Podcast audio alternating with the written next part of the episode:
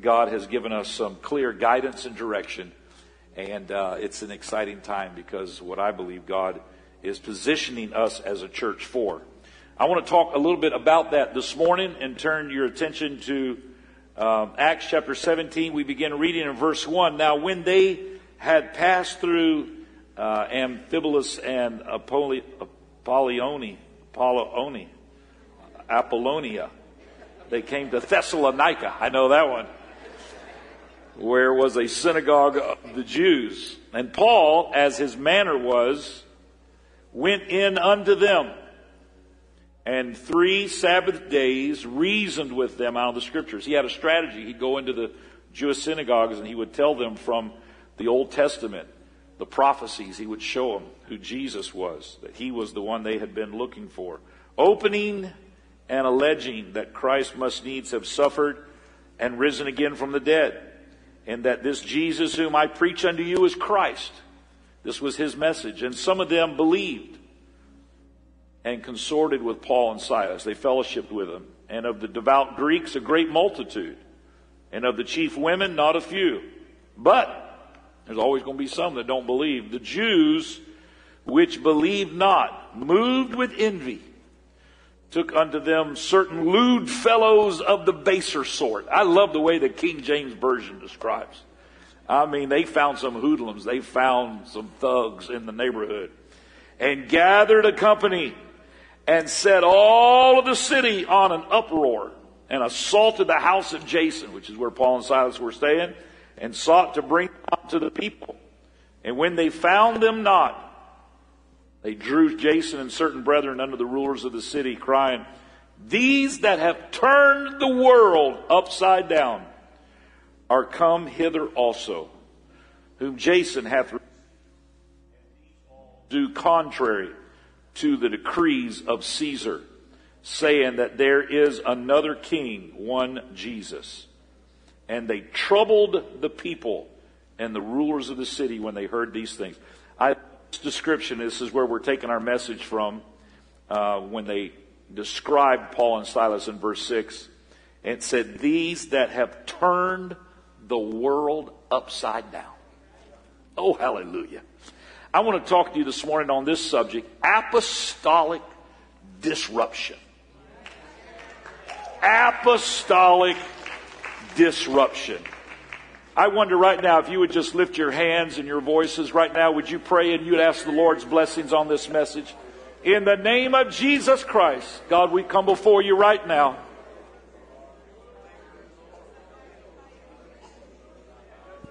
We ask for your anointing and the power of the Holy Ghost. Let it fill this house right now in the name of Jesus. We ask you, Lord, for your anointing on this message. Anoint our hearts and minds to receive your word. We desire you, Lord, to come into this place to make your power and your presence known. We trust in you, Lord. We lean upon you. In the name of Jesus Christ, we pray. And everybody said, Amen. You may be seated. Thank you for standing.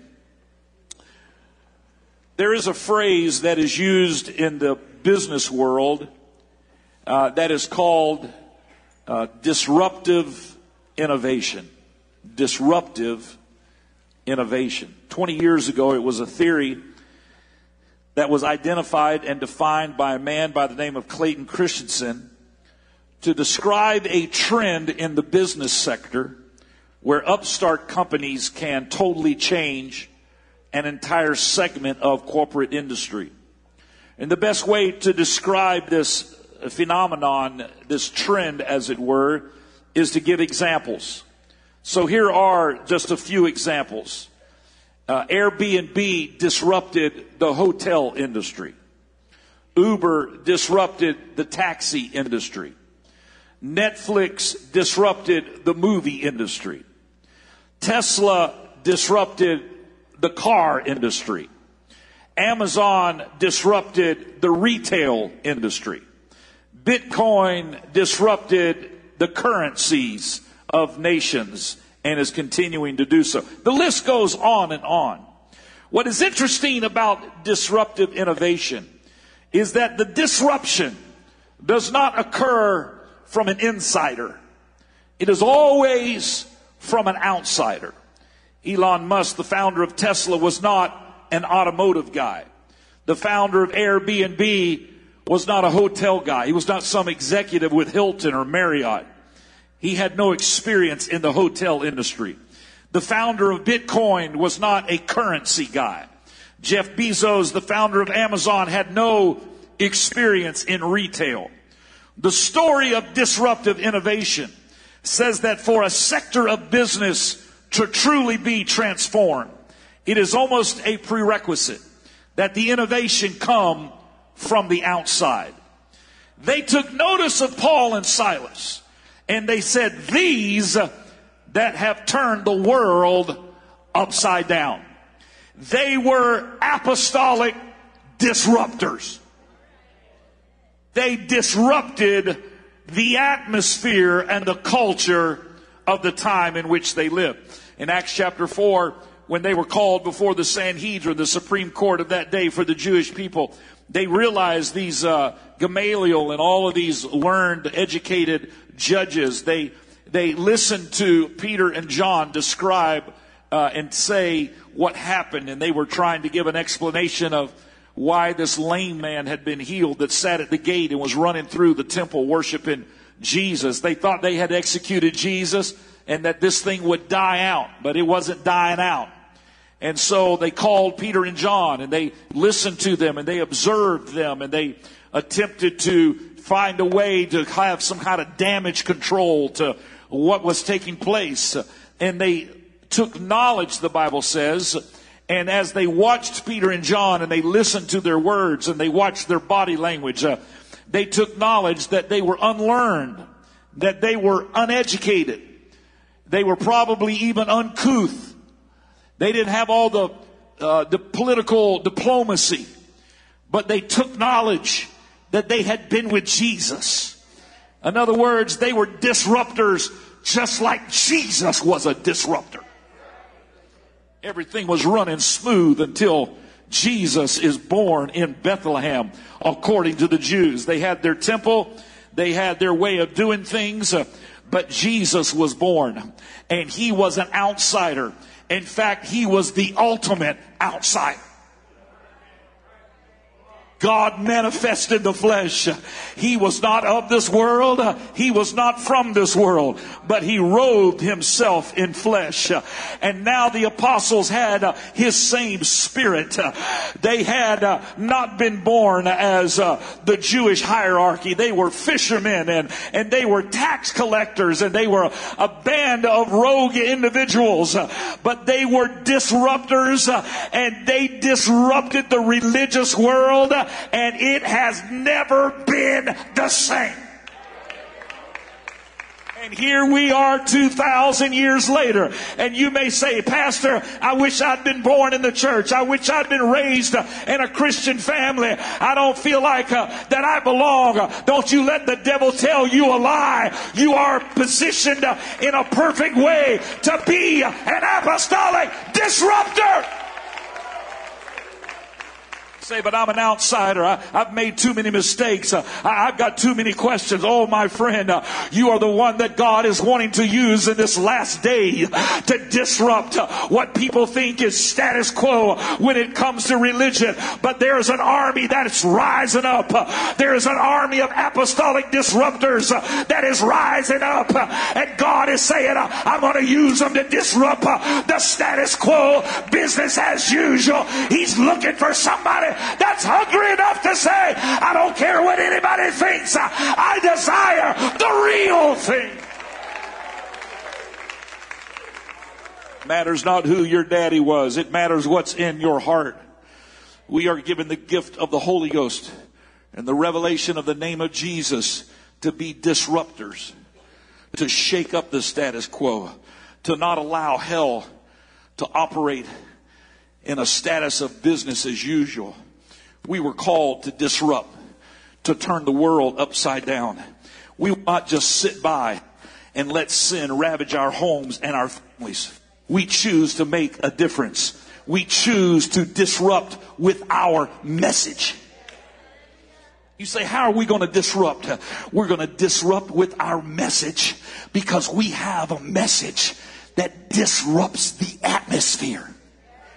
You can't preach Jesus Christ. You can't teach a Bible study without disrupting your atmosphere. It will disrupt the atmosphere of your job. It will disrupt the atmosphere of your school. It will disrupt the atmosphere of your homeowners association. It'll disrupt your social club. It doesn't matter where you're at. If you just start talking about Jesus, it messes things up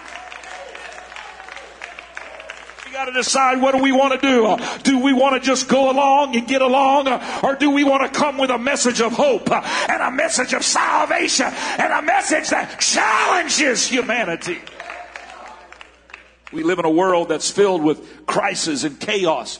Everybody's on edge. Everybody's dealing with strife and fear.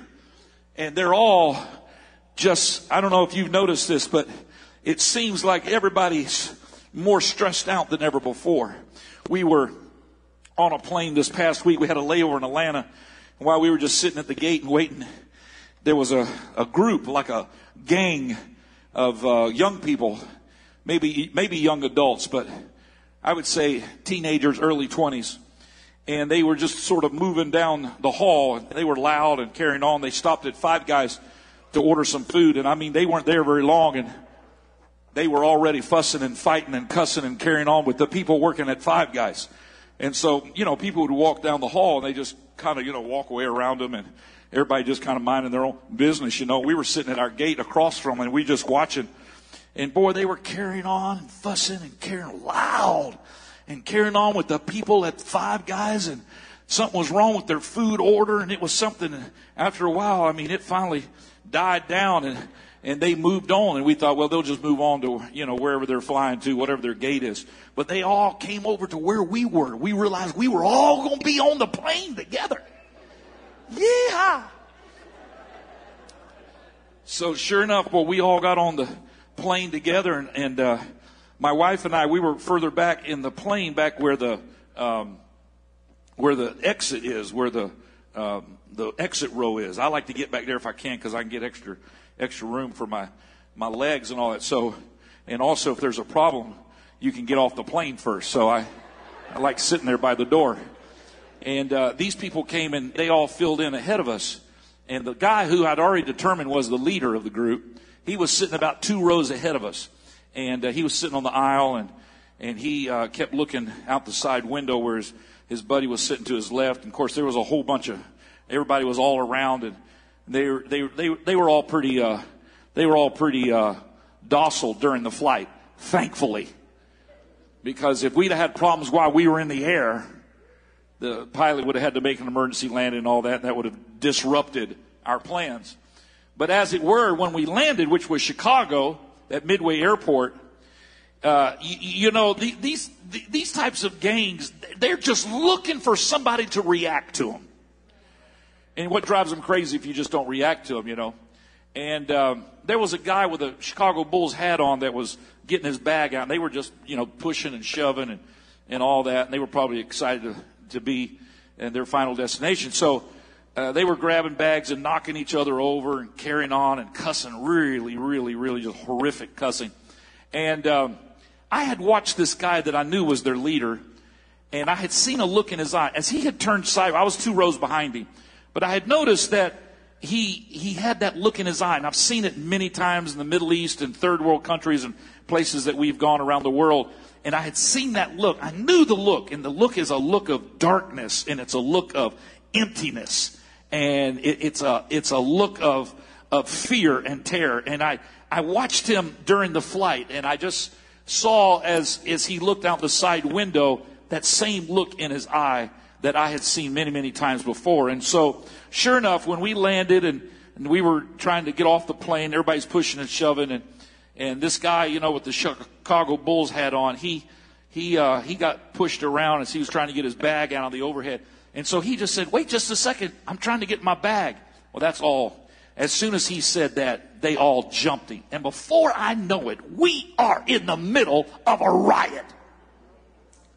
I mean, punches are flying and bodies are flying all over. And everybody in the back of the plane, including Sister Amy and I, are trapped. And so before I know it, um, Sister Amy is over on my lap. And she's going, Jesus, Jesus, Jesus. She didn't ask me to help her because she knew that would be of no use. She went straight to the source and said, Jesus. And all of a sudden, man, we had bodies that were flying over the chairs and people in the back started yelling. Then they started yelling at me to open up the side door. Which you know, I don't think you're supposed to just open that, you know, at any time you want.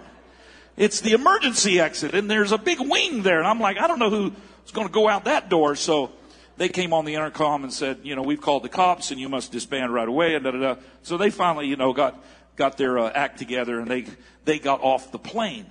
And I got to thinking how indicative that is of the world we live in. Now, you may not see a physical riot driving down Emerson. You may. We're not exempt. But it's not maybe something that you actually see played out every day in your own natural eye. But there is a pressure. There is a pressure that is in the atmosphere. And I don't know if it's the result of COVID or, or it's the season that we're in. I'm not sure what all the contributing factors are, but I know that it is the culture. It is a culture of unrest and strife and turmoil and pain. And here we are, ladies and gentlemen. We are to be a light that shineth in a dark place. I say to you today that we are not called to just hunker down in our homes and hunker down in our minds and to just go with the flow. We were called to be disruptors. We were called to make a difference with the lives that we live and the message that we proclaim we choose to disrupt the strife and the chaos and the hurt and the pain of this day and age with a message of hope, with a message of peace. We choose to declare that Jesus Christ is the hope of a lost and dying world, that Jesus Christ is indeed the Prince of Peace. For unto us a child is born, unto us a son is given and the government shall be upon his shoulder, and his name shall be called Wonderful, Counselor, the Mighty God, the Everlasting Father, the Prince of Peace. Jesus was a disruptor because he was the Prince of Peace. And he came into a world that was full of war and strife, and he disrupted it with a message of peace. He was born in the midst of turmoil. The birth would be in occupied territory. It was not even at home. I don't know if you're like me, but if you're ever sick or you're hurting, you want to be at home. You want to go to the doctor that you're familiar with, the hospital you're familiar with. You want to be in your own home. You don't even want to go out of town to go to the dentist. You want to go with those that you're familiar with. Can you think about how disruptive of a world that Jesus was born into? The census had totally disrupted all their plans. If Mary was in Nazareth, her family and her friends would help her. But this census that the Roman emperor had declared so that they could increase their taxes of the occupied territories. This census just ups and moves everybody unto another place, to the place of their nativity or where they were born. There was no support system in Bethlehem, a strange town, strange people, a strange place. Mary away from her sisters and her mother and all the support system that you would want in the birth of a child, especially your first child, had disappeared. And then the housing situation was inadequate. And in a motel, no, I don't think so. Not even that. It was outside of an inn. It was in a barnyard with animals all around. And if you were to ask Mary, I doubt that she would say, this looks like a good place to give birth to the Christ child. There was a lot of things about the timing of this situation that was very uncomfortable. This, my friend, was not the right place uh, or the right time. Uh, if you were to ask Mary or Joseph, uh, it was the timing of God, but it was not convenient for Mary. Sometimes, my friend, things happen in our life and we say, this is not the right time for this. But you don't know what God's doing. God is at work. And I want to declare to you today that it's not unnatural to feel out of step in this world. In fact, if you're right with God, you're going to feel awkward in this world. But if you're comfortable with this world, then you're probably not right with God. I'll let that sink in for just a moment. If you feel peace in this life, uh, it's because of the God that you serve. It's not because of this world. It is a natural human trait to regret yesterday, to worry about today, and to wonder about tomorrow. And so we as human beings need uh, and we desperately seek uh, after the means that will bring us uh, a sense of security and completeness. Oh, my friend, we have found that in the message of Jesus Christ. He's the only one that can speak peace into your world. He can change the atmosphere. He can deliver you from drugs and from alcohol and pornography. He can make a way where there seems to be no way.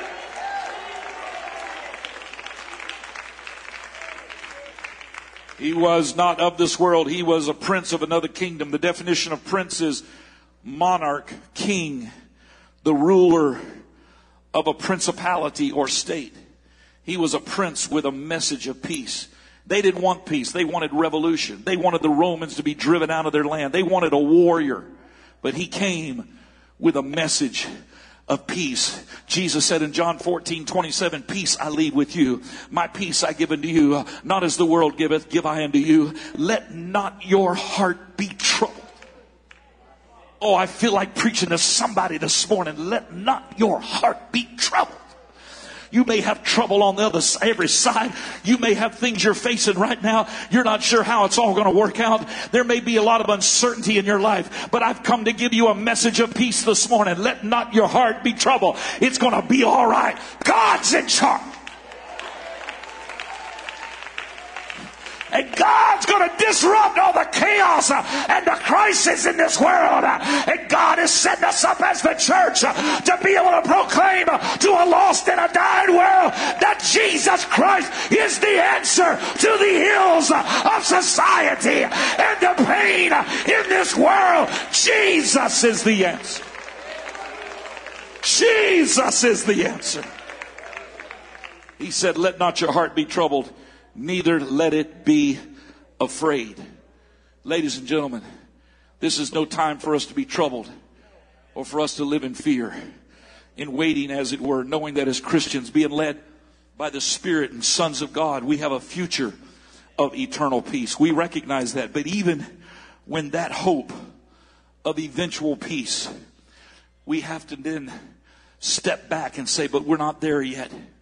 We find solace in the fact that what may not be peaceful for us now may be the perfect environment for the gospel. I heard somebody the other day say, we may have to wear masks on airplanes from now on. Just that message right there makes me want to go march on Congress or whatever is necessary. People are all frustrated. People are wearing masks. People are, and things don't make sense. Like you arrive in the airport and everybody's got to have a mask on.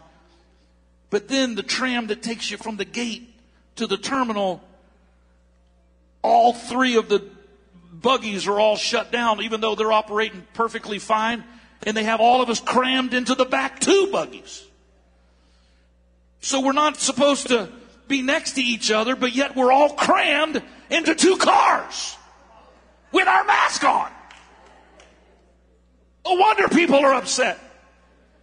No wonder people are throwing punches. Everybody's on edge because it doesn't make sense. This world we're in doesn't make sense. People are fearful of their freedoms being taken away as they should be. People are living in a world where there's so much uncertainty. And it doesn't look like any of this stuff's going away anytime soon. But I feel something rising up in my spirit. That in the midst of all of this, He has called us as a church to be a light that shineth in a dark place. And maybe everybody wearing a mask uh, is just a metaphor that it would be good for all of us as Christians to keep quiet. But I feel something rising up in my spirit that says I want to declare to everybody that I meet, Jesus is the answer. Jesus is the answer. Jesus can save you. Jesus has hope. He has peace. He has everlasting life.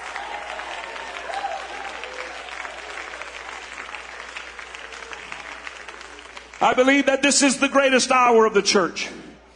I believe that this is our season. And we are called to disrupt. You say, What can I do? I don't have any gifts. I'm just trying to make it through each day. No, my friend, don't buy into the lies of the enemy. You are an apostolic disruptor. Say, how can I be that? Because you have the Spirit of God. If you've been filled with the Holy Ghost, baptized in Jesus' name, you are an apostolic disruptor. You have been chosen for such a time as this. You are a Christian. You are Christ like. Jesus Christ was the ultimate disruptor. He was the ultimate outsider. They even said, what good thing could come out of Nazareth? Oh, he wasn't even born in Jerusalem. He's not even a part of the Sanhedrin. He's an outsider. I don't know about you, but there's so many times I, I don't feel comfortable in this world. It reminds me of the old song that we used to sing. Oh, this world is not my home. I'm just a passing through. My treasures are laid up somewhere beyond the blue. I feel like there's something inside of our hearts and spirits that's given us a longing for home to be with the Lord. But while we're here, we've got an opportunity to tell the world that Jesus can make a difference difference in your life. Jesus can change the atmosphere of your home. He can put lives back together. He can put marriages back together. He can bring peace in the midst of the storm. And so we choose to disrupt with our message. Secondly, we choose to disrupt with our prayers. Do you realize that when you pray, you disrupt the spiritual atmosphere? We learn from Daniel that cities and countries and communities have a prince of the power of the air. That there is literally generals that hell sends out that has domain over the prince and the power of the air. There's a prince that's over Palm Bay in Melbourne that's straight from hell. It wants this society, this culture, this community to live in fear and heartache to give everybody that empty, hollow look in their eye so that they wander around just thinking that there's nothing in life that's even worth living for. He wants to keep all of our young people strung out on drugs and contemplating suicide. He wants to keep homes broken and damaged because of pornography on the internet. But we choose to use the internet to proclaim the name of Jesus. God Almighty. I feel the Holy Ghost if I got to preach all by myself. Uh, you got to recognize that when you pray, you disrupt the atmosphere.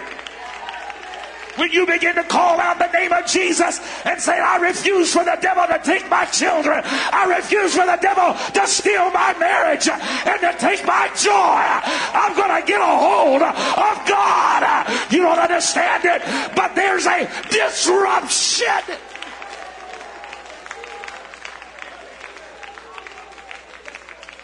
In Acts chapter 12, Peter the apostle, the preacher of that early church, the one who Jesus had taken as a, an uncouth, uneducated outsider and given him the keys of the kingdom.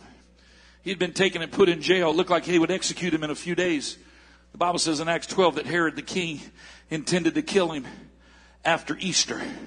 In just a few days, the church got together and started to pray. Ooh. In fact, the Bible said they prayed without ceasing. They prayed all night. Verse 5 of Acts 12 says, Peter therefore was kept in prison, but prayer was made without ceasing of the church unto God for him. Verse 6, uh, and when Herod would have brought him forth uh, the same night, Somebody said in the nick of time. God came through. They get ready to take him and lead him up to the execution. That same night, Peter was sleeping between two soldiers, bound with two chains. And the keepers before the door kept the prison. Whoo, that sounds like a pretty desperate situation. He's asleep. He's chained to two soldiers. And if that don't work, uh, we got more that are at the door. But verse 7 says, And behold, the angel of the Lord came upon him. What made the angel show up? It was the prayers of God's people that unleashed an angel, hallelujah, to go into the prison. What happened when that angel went there? And behold, the angel of the Lord came upon him, and a light, somebody say a light, a light shined in the prison. Oh, hallelujah. When the church starts to pray, there's a light that shines in the prison. oh, it doesn't matter what the situation is or how desperate it is. It may be sickness. It may be despair. It may be utter darkness, but there is a light.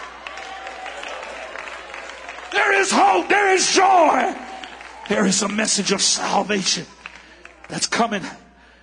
And he smote Peter on the side and raised him up.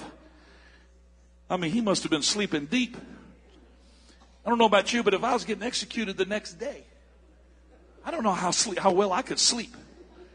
But God must have just given him a, a nice sleep. He just sleep like a baby. He's snoring. The angel literally has to smote him on the side and raise him up, saying, Rise up quickly. And his chains just fell off from his hands. And the angel said unto him, Gird thyself and bind on thy sandals. Mm. Something hit me the early service when I read that text. It's not in my notes. He was there in some sort of a prison garb. He had the identity of a prisoner on death row. But the angel said, Put on your clothes and put on your sandals. Get dressed for deliverance.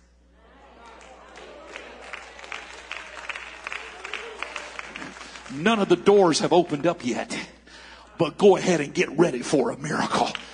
I feel like telling somebody in this building today, you need to go ahead and put your sandals on. You need to go ahead and put on the garments of praise. You need to go ahead and get ready. It may look like the doors are shut and there's no way out and it's an impossible situation, but I'm going to get ready anyhow because I know my miracle. I feel like in the spirit, somebody is going to put on their garment. Somebody's going to put on their sandals and get ready for the miraculous. What about the doors? What about the prisoners? What about the guards? And the angel says, Cast thy garment about thee and follow me. And he went out and followed him and wist not that it was true, which was done by the angel, but thought he saw it. He just thought he was dreaming. This can't be right. Peter thinks he's in some sort of a elevated state that maybe this is what heaven's going to look like. But then he can't argue with the sound of chains falling from his feet and his arms.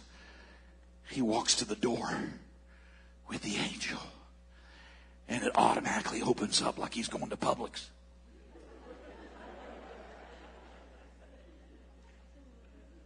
You know, Christmas Eve, we told the kids about Jesus having GPS with that star long before we had GPS.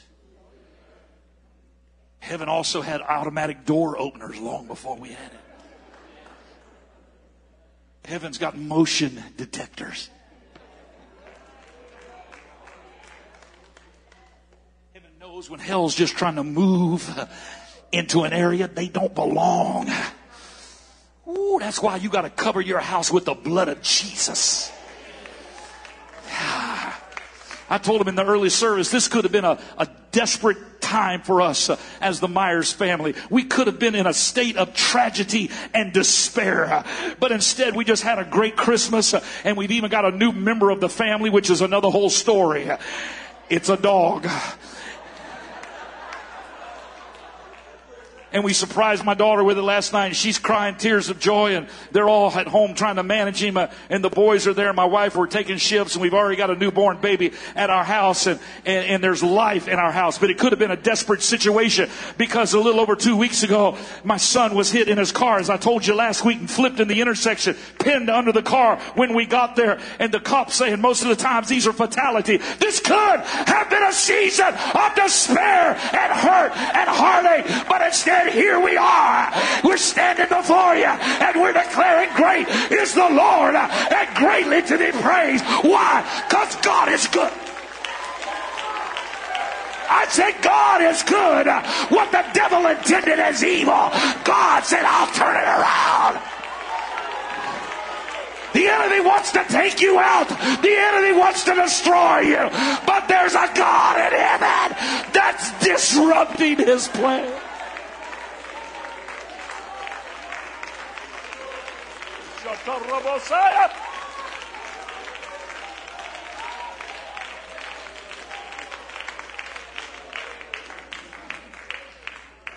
We disrupt with our message.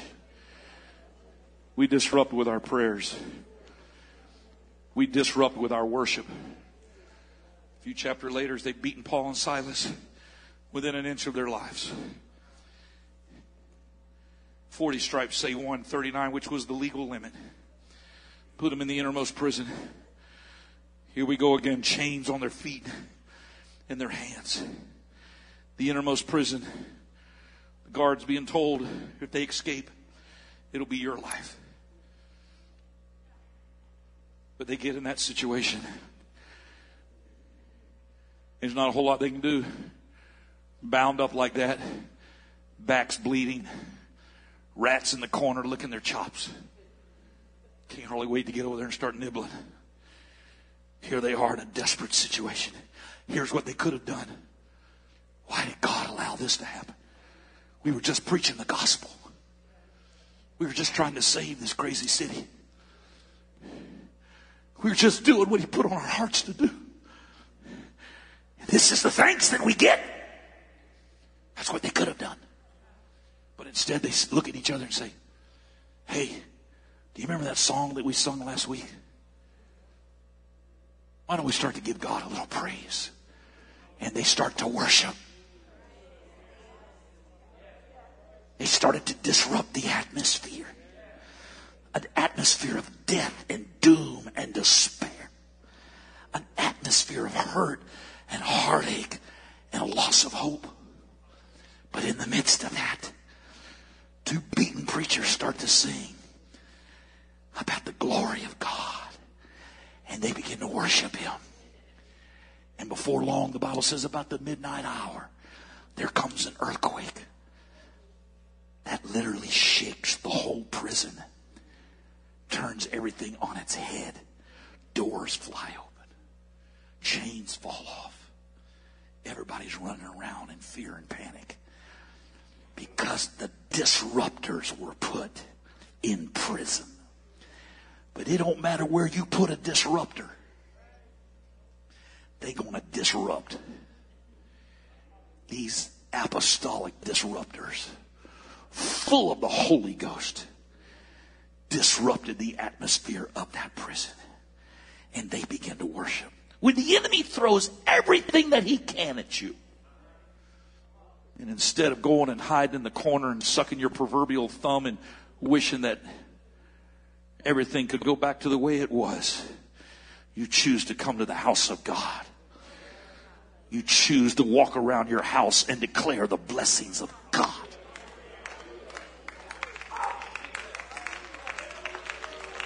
Hell's done everything he can to destroy you. But you're still here. And you said, I got a praise in my mouth today. I'm going to bless the Lord anyhow. What brought this earthquake in the midnight hour that freed them all? The guard getting ready to fall on his own sword, and they have to tell him, No, no, we're all here. We're all here. You don't have to commit hara-kiri. You don't have to die. We're all here. Why? Because when God starts the work, He's going to finish it. He turned the world upside down for you to even be saved and be in this house today. What all did it take for you to even get to an apostolic Pentecostal church? There was something that was set free in your life, uh, and you found freedom that you could not deny. I've come to tell you the same God that started that process is the same God that's going to see you through. He is the author and the finisher of our faith.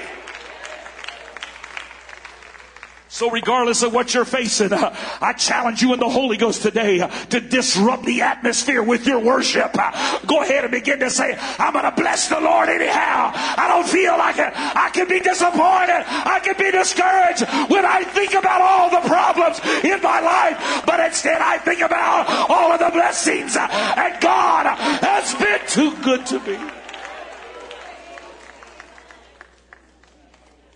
We disrupt with our message. We disrupt with our prayers. We disrupt with our worship. And we disrupt with our faith. When you choose to believe, when everything around you is telling you it's not going to happen, but you said, I believe anyhow. Can you think about what a what an incredible disruptor Jesus was? He disrupted death. Death. They put him in the tomb thinking it would all go away. But then they found out the apostles, his followers, he got, they got the same spirit he does. So we'll put them to death. They couldn't stop it. It was an apostolic disruption that continues. Here we are more than 2,000 years later and it's still disrupting.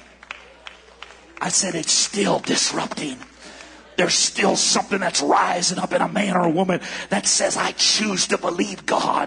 The doctors told me there's no hope. The doctors told me the cancer's going to kill me, but I believe that God's going to heal me. I believe that even though the doctors say I'm going to die, I choose to live. I choose to believe the promises of God. I believe with all of my heart that the Lord is telling this church it's time to believe for the impossible. Would you stand to your feet right now? I want to challenge you in the Holy Ghost. You say, Oh, Pastor, I, I'm just a human being trying to get through. The Bible says in Romans 8 11, if the spirit of him that raised up Christ from the dead dwell in you, he that raised up Christ from the dead shall also quicken your mortal body. That means there's something that can rise up in you today that can say, I'm going to be an apostolic disruptor. I'm going to declare the message of hope in a dark world. I'm going to pray like never before in 2022. I'm going to worship regardless of what I'm facing. And I'm going to believe for the impossible. Here's what I feel in the Holy Ghost right now.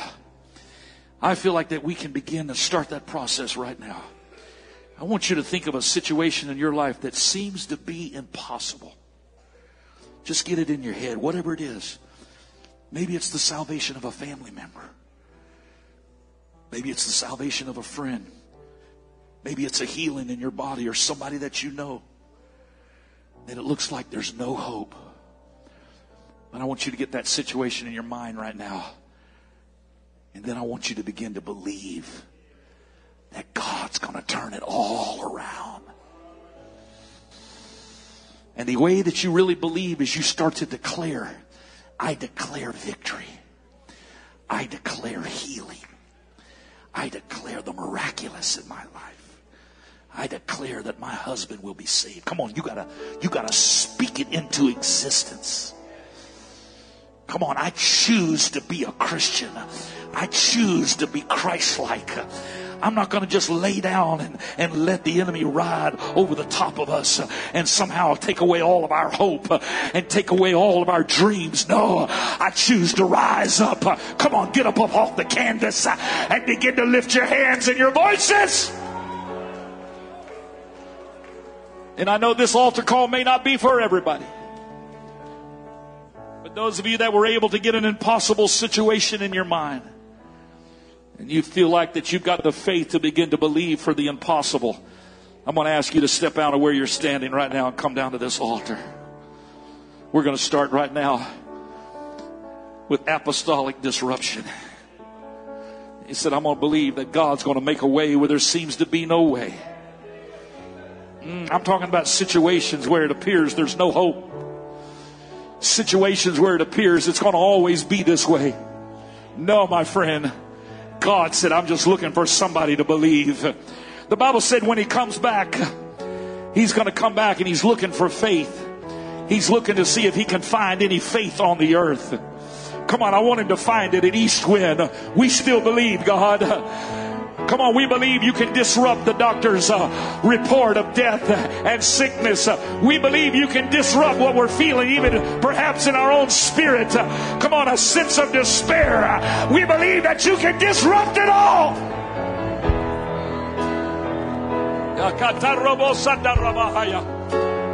Come on, I believe right now, I believe. Use your voice right now. Begin to speak it out in faith. I declare victory. I declare salvation. I declare healing.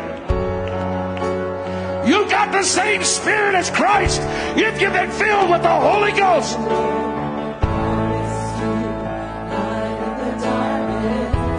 Come on, your prayers can disrupt death. I said your prayers can disrupt death.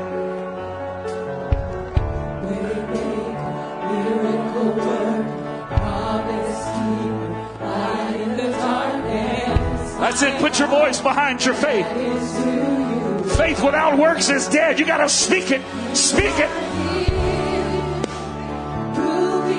Speak it with your mouth in the name of Jesus. I choose to believe. I choose to believe.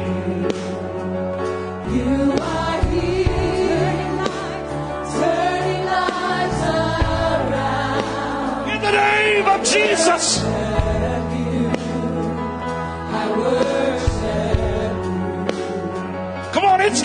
Business as usual. It's going to be different. It's a new year, a new opportunity, a new chance.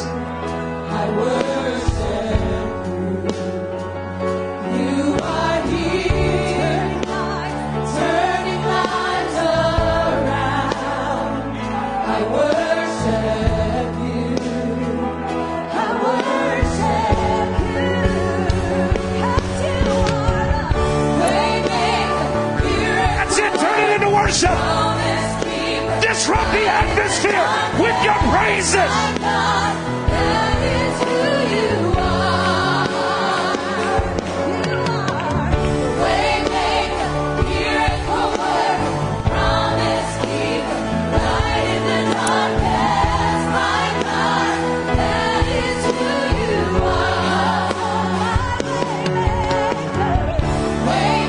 Somebody's going to disrupt hell's plans. Somebody's going to disrupt the